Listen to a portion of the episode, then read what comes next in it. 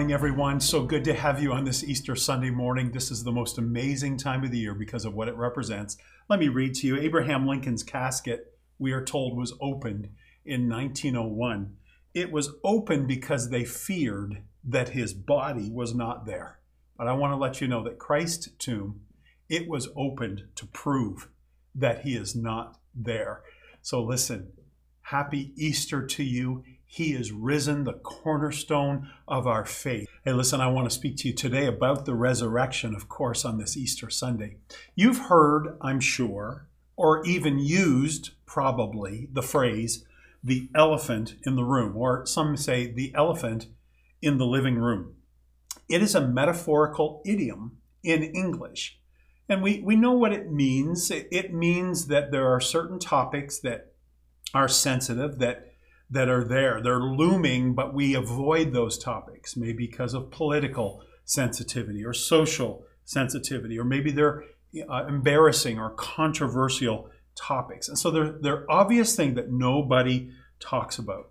I asked Google this this week a question. Do other cultures have this kind of idiom phrase in their language? Well, I, I got a couple hits here, and this is really cute. Estonia they go really easy on the elephants, but they have a phrase that means basically the same thing. Their phrase, when translated, is one doesn't mention a rope in the house of a hanged man, is the translation. And so I suppose that that would be uh, subjects with unpleasant connotations should be avoided. The, the Finnish, they have, uh, an, they, they say an elephant in the porcelain shop. But really, that's akin to our phrase like a bull in a china shop. And so that's more about being clumsy and knocking things over and creating havoc. But they do have a comparable phrase. And their phrase is a hippopotamus in a living room. Now, that doesn't make any sense whatsoever. No, I'm just kidding. So they have a hippopotamus in the living room this uh, Easter Sunday, we can address an ultimate elephant in the room, and it's something that we so often don't want to talk about. I looked up this week from Canadian Legal Will's website, and the question why do people not make out their wills? And there were several reasons that they listed. I'll give them to you. Uh, many think that it's going to be way too expensive. Uh, some believe there's a bit of a superstition connected to it that if they make up their will, out their wills, somehow that's going to speed up their death. Um, there's a huge procrastination factor. But the number one reason they listed as not making out your will, the primary reason, is people don't want to face their own mortality. The elephant in the room. Death is mostly a very taboo subject. They go on to say we avoid generally the discussion altogether. Most people do not like to think about their own mortality or about having to face the death of a family member. We all know that one day our time will come, yet many of us, we just don't want to think about it. It was about 20 years ago that I visited Jill. When I visited her, she was very, very ill. She was she was thin, she was weak, and she was feeble. And I remember how delighted I was to be able to meet and talk with this beautiful lady. When I left, it was an exhilarating conversation for her. I believe it was so important for her. And do you know what we talked about? We talked about the elephant in the room. It is the top, we talked about death. We talked about her dying her family wouldn't talk about it. They would come and they would act like nothing was wrong. They would act like she wasn't sick. They would act like she was just fine. And nobody would talk about the thing that she really wanted to talk about because it was painful to them, but it was causing pain to her. They acted like it didn't exist. She saw the elephant in the room, and we were able to talk about it.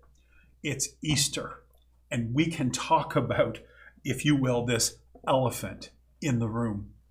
Your day will come. Do you know that the death rate is, is one per person? The death rate is one per person. Traditionally, Easter has been a time of joke telling. Now, that may seem like an odd thing to insert into this moment, but it has, because in many ways, Easter is considered that God played the ultimate joke on the enemy who thought he had won over Christ, and, and Jesus won after all. So I'm going to tell you a joke in light of that. Did you hear about the plane that crashed in the cemetery? Well, we're told that the search and rescue workers have required 200, recovered 220 bodies, and they expect the number to climb as digging continues into the night. There you go. There's your Easter joke. The death rate is one per person. Here's our scripture. This is what the Bible says It is appointed unto man, to people, once to die, and then face the judgment. In other words, we're going to die, and there's an accountability for this life. That is a hugely sobering thought. There is accountability that comes after our life here. Voddie Baucham Jr., he said this So everyone everywhere is asking or will ask the same question, he says. How can I avoid being defeated by that last enemy? You can't beat him, he says. You can't buy him off. You can't appease him. You can't, he says, outrun him. There is nothing you can do to avoid being overtaken by this enemy. So, this is where my conversation with Jill comes to my mind. But he says, the resurrection says, you can overcome this enemy. Oh, death, where is your sting? You see, when you stand over a believer, it's not the same as standing over an unbeliever. Because when you stand over a believer, you know that because of his or her union with Christ, the federal head of their life, they will rise just as Christ rose from the dead. There is a resurrection coming, he says. So this sting is gone. Death's victory is gone. Jill looked at the elephant. She looked him directly in the eye. She exposed, and with her hope in Christ, it no longer took any space up in her small apartment. Let me read to you 1 Corinthians 15, verse 55. Where, O death, is your victory? says the Apostle Paul. Where, O death, is your sting? The sting of death, he said, is sin. Sin. The power of sin is the law. But thanks be to God, he gives us the victory through our Lord Jesus Christ. What is the good news of the gospel? What really is the good news of the gospel? What is the central topic of Christianity? I don't know who all's watching here. Many of you may have embraced Christ. Some of you may be exploring and thinking or, or looking into the claims of Christ. Um, every sermon in Acts now, that's quite a statement when, when anybody says every or all. Every sermon in Acts and throughout the book, the good news of the gospel was the resurrection of Christ and the consequences of that resurrection. That was the central theme. That is the central theme of Christianity, and it was the central theme of the book of Acts. So let's read Acts chapter 1, verse 3. After his suffering, he showed himself to these men and gave many convincing proofs that he was alive. Acts chapter 2, verse 24. But God raised him from the dead, freeing him from the agony of death because it was impossible for death to keep its hold on him. Acts 2:32 as Peter continues to preach to the crowds at Pentecost, God has raised this Jesus to life, and we are all witnesses of the fact. Acts chapter 4, verse 10. This, then know this, you and all the people of Israel. It is by the name of Jesus Christ of Nazareth, whom you crucified, but whom God raised from the dead, that this man stands before you healed. Let's keep going. Acts chapter 4, 33. With great power, the apostles continued to testify to the resurrection of the Lord Jesus, and much grace was upon them all. Acts 5, 29. Peter and the other apostles replied, We must obey God rather than men. The God of our fathers raised Jesus from the dead, whom you killed by hanging him on a tree. It's all through the book. You just see it everywhere. The Greek word for resurrection is anastasis. And it means a standing up again, is what it means. It means a resurrection from death or to rise from the dead. Anastasis. So let's go to where it's used, for instance, many places. John chapter 11, verse 25. Jesus says to Martha, Martha, now remember the context here. He's coming. Lazarus, her brother, has died, friend of Jesus. He's passed away. He's four days passed away.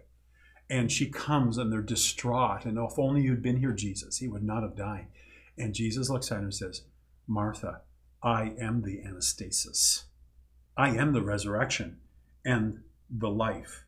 Even though they die, and whoever lives and believes in me will never die, he says. Whoever believes in me will never die.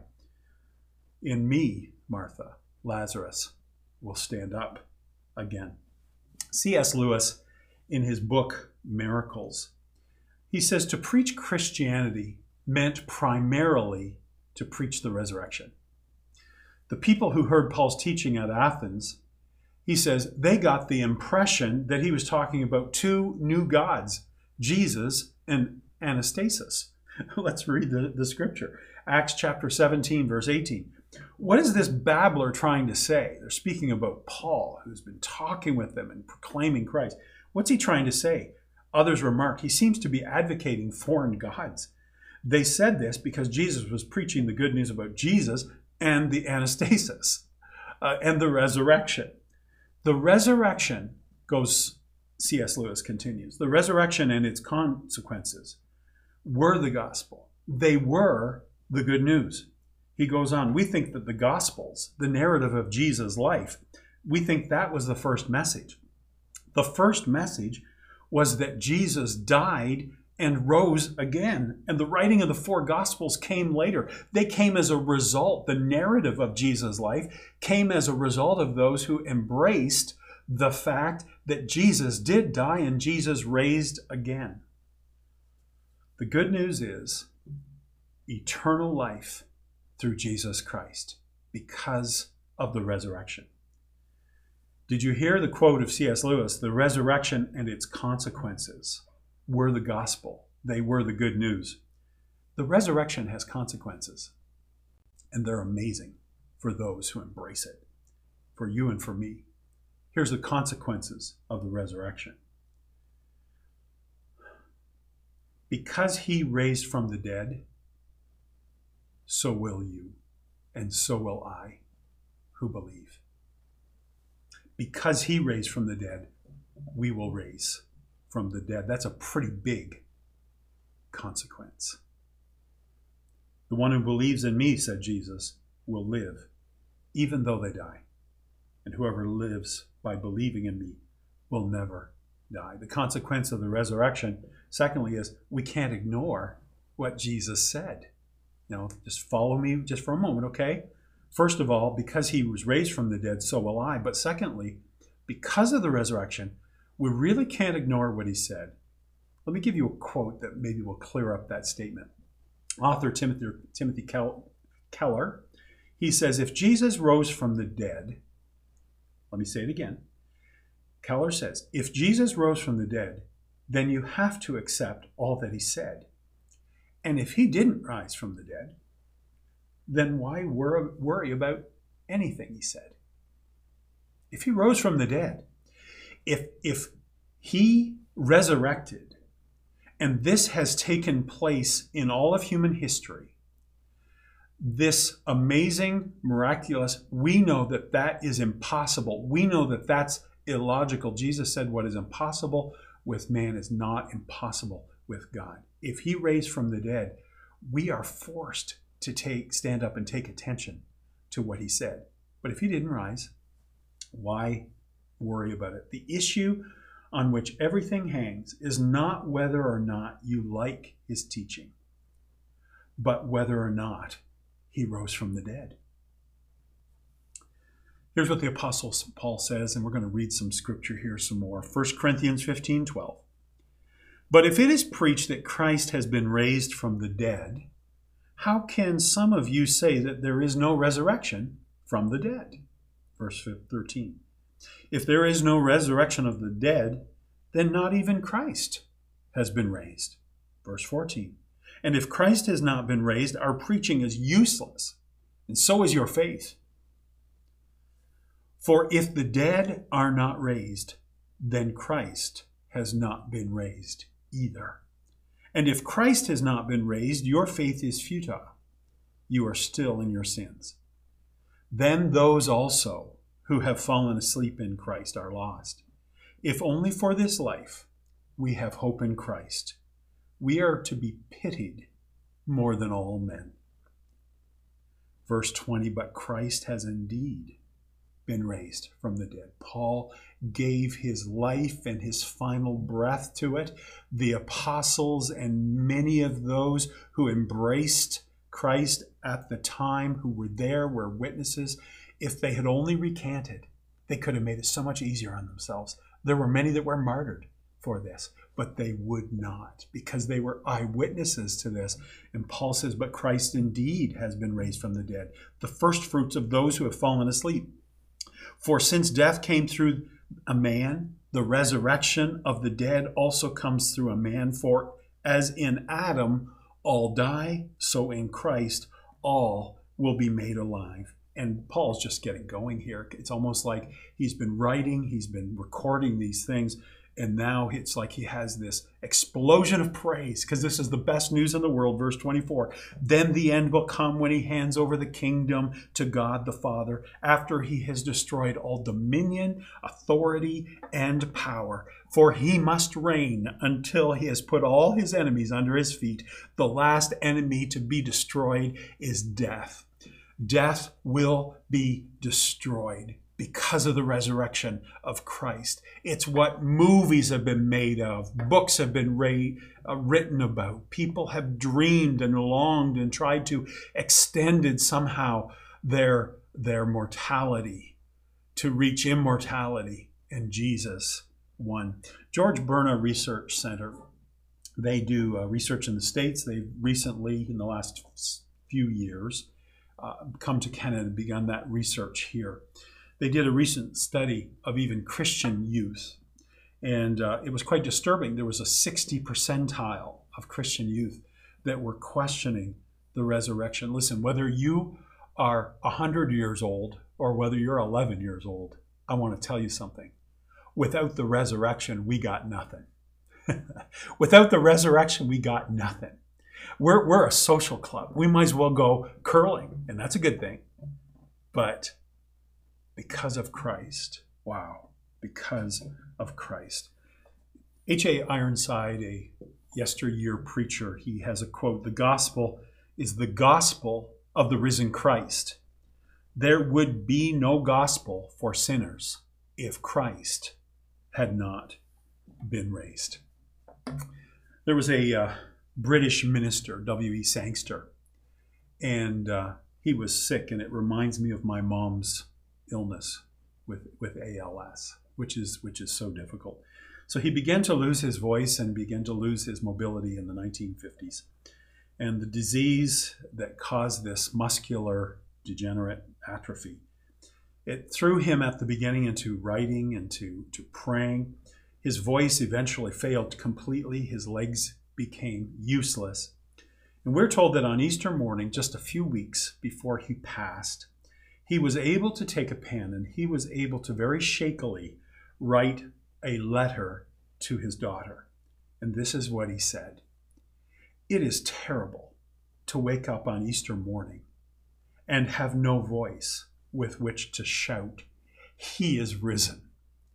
But then he says, But it would be still more terrible to have a voice and not want to shout it reminded me of my mom because I remember her saying, and she was in a wheelchair. She lost her ability to use her legs and her arms, and she had to be cared for almost completely.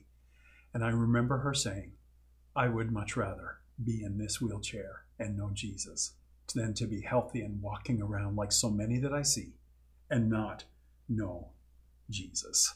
That's quite a statement. That's quite a testimonial from my own family. That's quite a testimonial from Sangster. And that is the power of this hope. When we say he is risen, we are talking about our own eternal existence. He created a place called heaven, and it is available for everyone who will embrace the message of the cross. He died for you, and He died for me. Hallelujah. Paul prayed for the Ephesians, and I'm going to read a bit of that prayer. I pray also that the eyes of your heart may be enlightened, in order that you may know the hope to which He called you, the riches of His glorious inheritance in the saints. And here it is and his incomparably great power for us who believe. That power is like the working of his mighty strength, which he exerted in Christ when he raised him from the dead and seated him at his right hand in the heavenly realms. Ephesians chapter 1. We're going to conclude in a few moments here, and we thank you so much for being with us. The most life changing news that I can possibly bring to you uh, we can we can talk psychology, and listen, psychology is important. Theology, the study of God. Psychology, the study of us and our relationship to God. Those are important topics. There are many vital, important topics, but there's nothing more important than this. The most exciting news that I can possibly bring you is to tell you that Jesus became our Savior because he who was sinless took on the sin of uh, the whole world. The Bible says we were separated because of sin it tells us that the consequence of sin is death. We're separated from a holy God. He is love. He is holiness. When we say we're good, we're comparing ourselves to one another and say, well, that's a good, that's a pretty good person, but that's not a good person. I'm better than they are. It's all comparison stuff. And then you've got Isaiah in the Bible who comes into the presence of God. He has this crazy experience with God, and he goes, I am undone. I'm a man of unclean lips. He, he recognizes that his righteousness, what he thought was righteousness, were like filthy rags compared to God. And Jesus, he, he bridged the gap. He became the mediator. Through his death on the cross, paying the ultimate sacrifice, the, the sacrificial lamb once and for all, going to the grave, but then being raised from the grave. Wow. There's our salvation. Nothing more I can tell you. Jesus Christ, God's only Son, became a man. He never sinned. He was the only one eligible to pay the payment for my sin and for your sin. He died on a cruel cross, and three days later he rose again. Death could not hold him. He won over death, and he won over the consequences of death. And everyone who places their faith in him is being are given the right to be called his children and to live forever we can stand righteous before God, not because of our goodness, but because of his sacrifice. Jesus rose from the dead. I'm going to really close with several things that just sort of highlight the resurrection. All four of the gospel biographies say that Jesus rose from the dead, and these were circulated while many of the eyewitnesses were still alive. That's pretty pretty vital fact. Pagan and Jewish writers of that time report that Christians believed that Jesus rose from the dead. They believed it. Many of the principal eyewitnesses to the resurrection died because of their claim that Jesus was resurrected. And I mentioned that many of their lives probably would have been spared if they recanted, but they wouldn't because they knew what they knew. The historical evidence shows that the grave was empty, the grave clothes were neatly left behind, the, the, the stone enclosing the tomb was rolled away, and the body of Jesus was never found. The grave had been guarded by Roman soldiers, and no one ever claimed to have stolen the body. There are, not counting Paul, the Apostle Paul, 11 recorded times that Jesus appeared to people proving that he was resurrected. And one of those appearances was with 500 believers in attendance. We see that in 1 Corinthians 15. In the very place where Jesus died and was buried, there was an explosion of growth in the Christian movement, which was centered on the claim that the grave was empty and that Jesus has truly risen. I had an opportunity to go to that Roman, ancient Roman world with my wife back in 2014. And as we traveled there, you can see the mark of Christ, the risen Christ, everywhere that overtook that Roman Empire. This explosion of growth happened mere weeks after the death and resurrection of Jesus in the place where he died. Jesus predicted that he would die by crucifixion, be buried, and rise again. The death and resurrection of Jesus was prophesied many, many, many years before he came by prophets and multiple prophecies.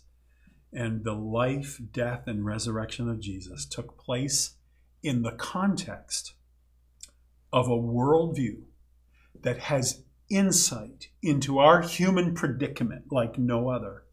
It is unsurpassed in its breadth, depth, coherence, consistency, and emotional and rational power. I implore you to look into the claims of Christ, and what you will find there will change you forever. Hallelujah. He is risen.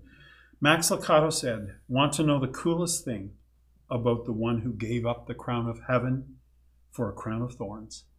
He did it for you, just for you. And therefore, we're going to sing it this morning live. I encourage you to sing it where you are. Christ the Lord is risen today. Alleluia. Charles Wesley. Sons of men and angels say, Raise your joys and triumphs high. Sing ye heavens and earth reply. Alleluia.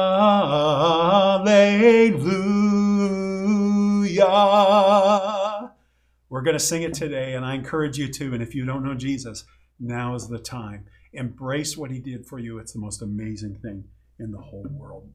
Next Sunday, something very special is happening at RWC. We're having a believer's water baptism in our service.